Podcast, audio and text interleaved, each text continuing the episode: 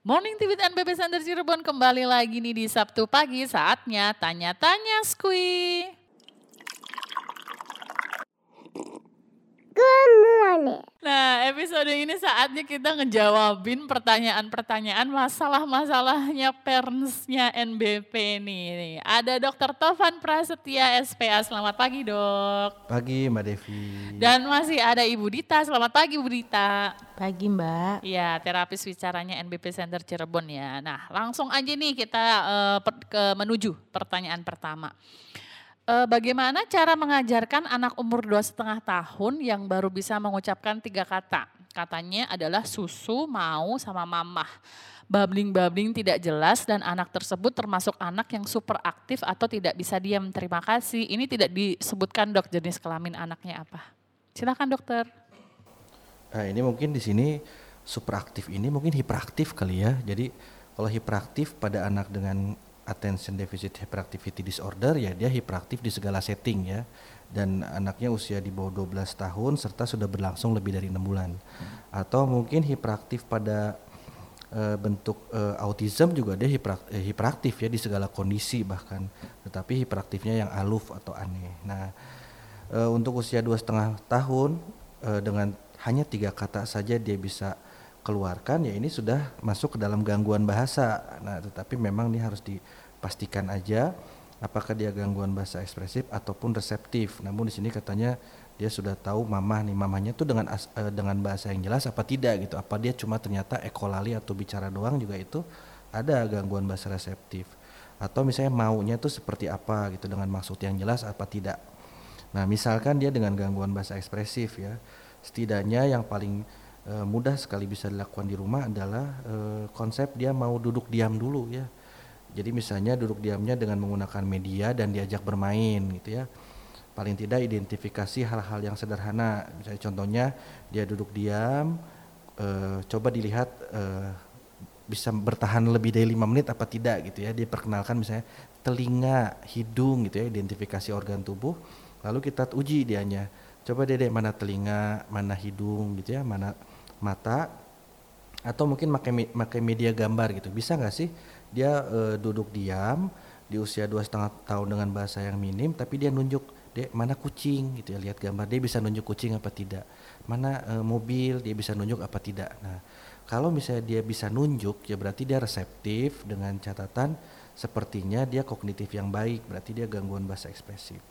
Nah apabila misalnya aktifnya tidak bisa dihandle bahkan diajak duduk dan bermain pun dia tidak bisa ya ini sudah sebaiknya dikonsultasikan ke profesional nah, bahkan misalnya apabila dia hiperaktifnya sangat sulit sekali untuk uh, apa dihandle secara sendiri ya di uh, apa namanya mungkin aja anak tersebut membutuhkan misalnya bantuan uh, profesional dari terapis perilaku dengan misalnya bantuan farmakologi atau obat-obatan.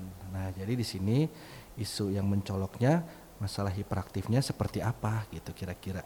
Hmm, jadi harus dilihat dulu ya dok ya, iya, gitu hmm. seperti apa hiperat, hiperaktifnya gitu. Jadi mungkin hmm. sebaiknya memang dicek dulu ya dok ya ke iya. profesional gitu uh, untuk dilihat secara menyeluruh gitu. Karena ini sudah dua setengah tahun dan baru bisa tiga kata gitu. Kalau Budita sendiri gimana Budita nanggepin ini? Ya uh, biasanya anak umur dua setengah tahun itu harusnya udah menguasai 50 sampai 70 kata.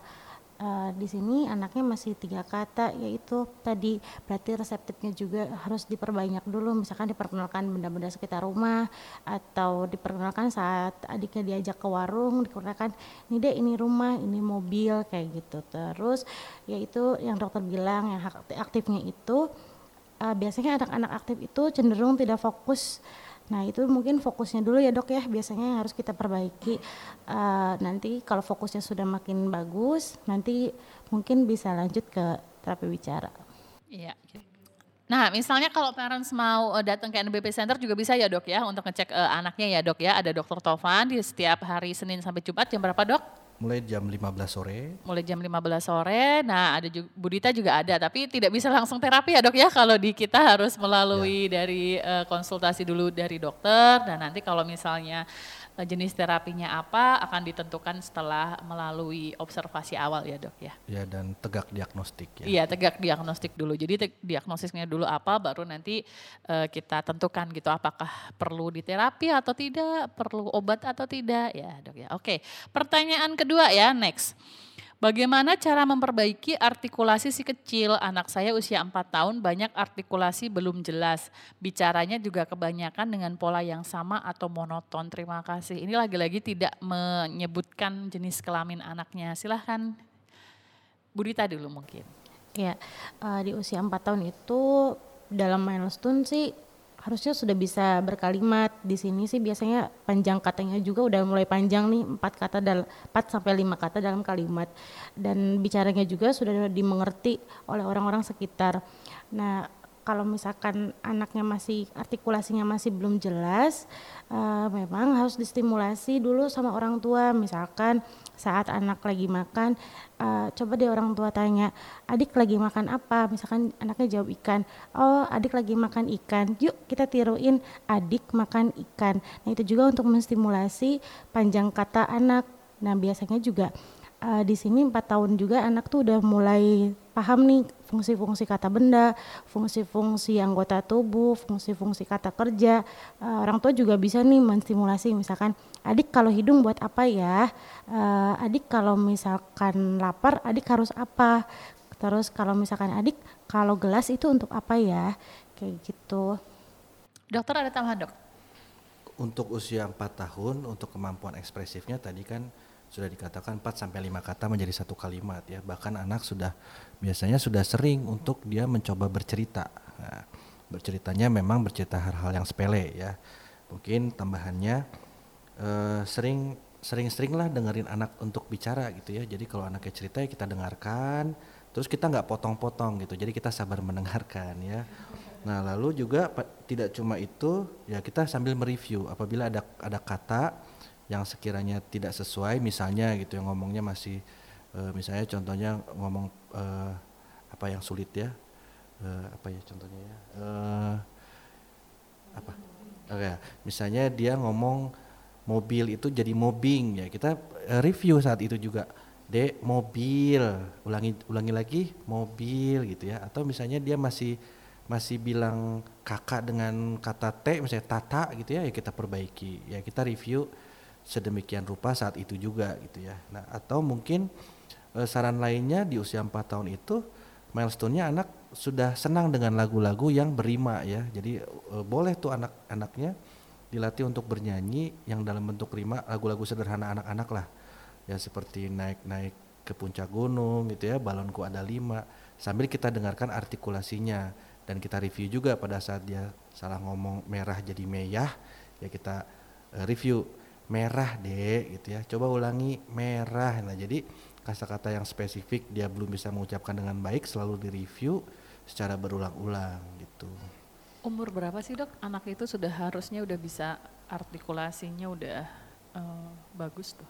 Ya di 36 uh, eh, bulan itu juga kan harusnya hampir 90% tuh kata sudah mampu kita hmm. eh sudah uh, kita pahami gitu ya. Hmm. jadi sebenarnya di 36 bulan itu sudah jarang sekali ngomong nyum gitu hmm. atau mungkin makannya cuma mem. Hmm. Nah, jadi memang sudah mulai berkalimatnya lebih jelas dibandingkan anak usia 24 bulan. Hmm. Tuh. Oke, jadi gitu ya parents ya. Yeah. Pertanyaan ketiga nih, pertanyaan terakhir.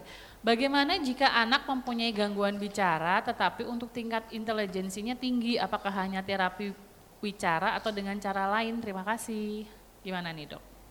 Ya ini gangguan bahasa dengan intelijensia yang baik ya. Nah intelijensia di sini yang bisa dinilai, misal anak pada usia 2 tahun, kalau dia ekspresifnya sangat minim, tapi dia tahu tuh kalau orang tuanya dedek mana telinga, mana rambut, mana mata, dia bisa identifikasi, bisa nunjuk walaupun tidak dalam bentuk ekspresif. Atau mungkin pada saat ada gambar binatang gitu ya, buku gambar, dia bisa nunjuk dek anjing mana, kucing mana gitu ya, gajah mana atau mungkin kendaraan ya, mobil, motor dia bisa nunjuk. Ya mungkin itu intelijensianya baik. Nah, Jadi di sini memang berbeda antara gangguan bahasa ekspresif dengan kognitif yang baik dengan gangguan bahasa reseptif ekspresif yang biasanya memang kognitifnya di bawah rata-rata.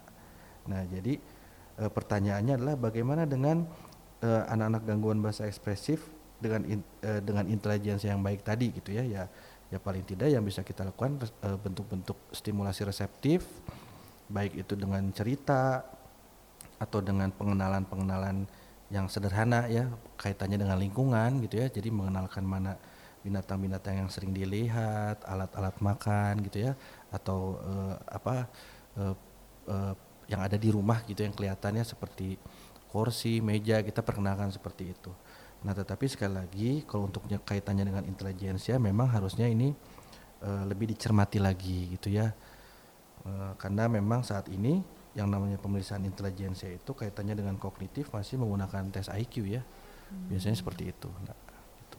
Iya, gimana Bu Dita ada tambahan? Ya biasanya dengan anak-anak dengan intelijensi yang baik itu biasanya juga uh, ada perilaku yang lebih aktif ya dok ya biasanya ya.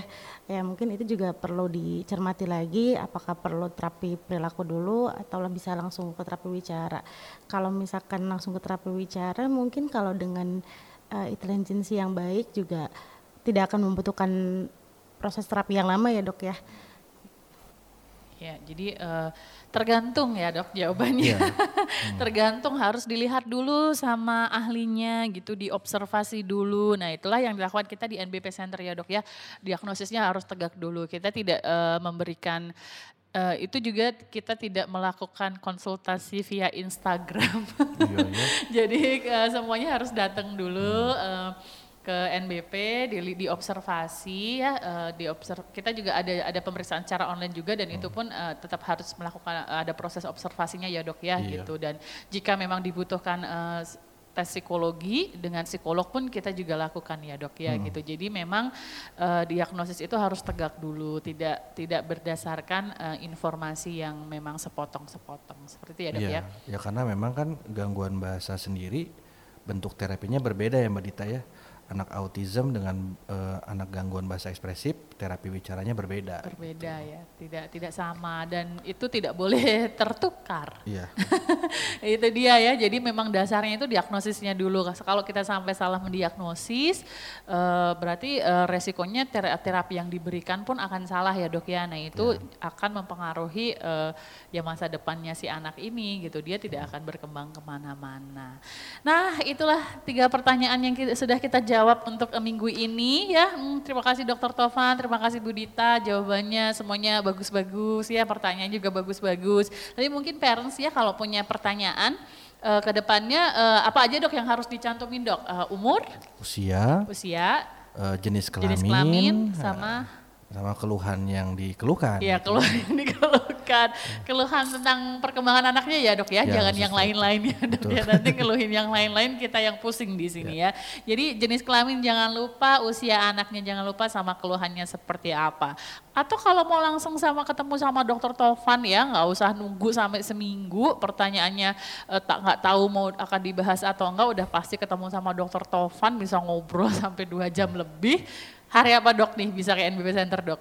Ya Senin sampai dengan Jumat saya mulai praktek di jam 15 sore. Iya, dan Bu Dita ada di NBP setiap hari apa Bu? Senin sampai Sabtu jam 8 sampai jam 6 sore. Ya, 8 sampai jam 6 sore. Nah, dan terapis-terapis kita ini juga sering melakukan IG live ya. Jadi ada Bu Dita dan teman-temannya yang lain juga secara bergantian akan ada IG live. Jadi mereka akan memberikan edukasi-edukasi. Boleh juga tuh dipantengin di Instagram kami. Kita juga ada konten YouTube, ada parent tips juga. Nah, itu kita akan memberikan tips-tips untuk para parents semua gimana sih cara ngajarin anak berhitung, gimana sih caranya menangani anak tantrum. Nah, semuanya ada di situ kita kasih semua deh buat parents.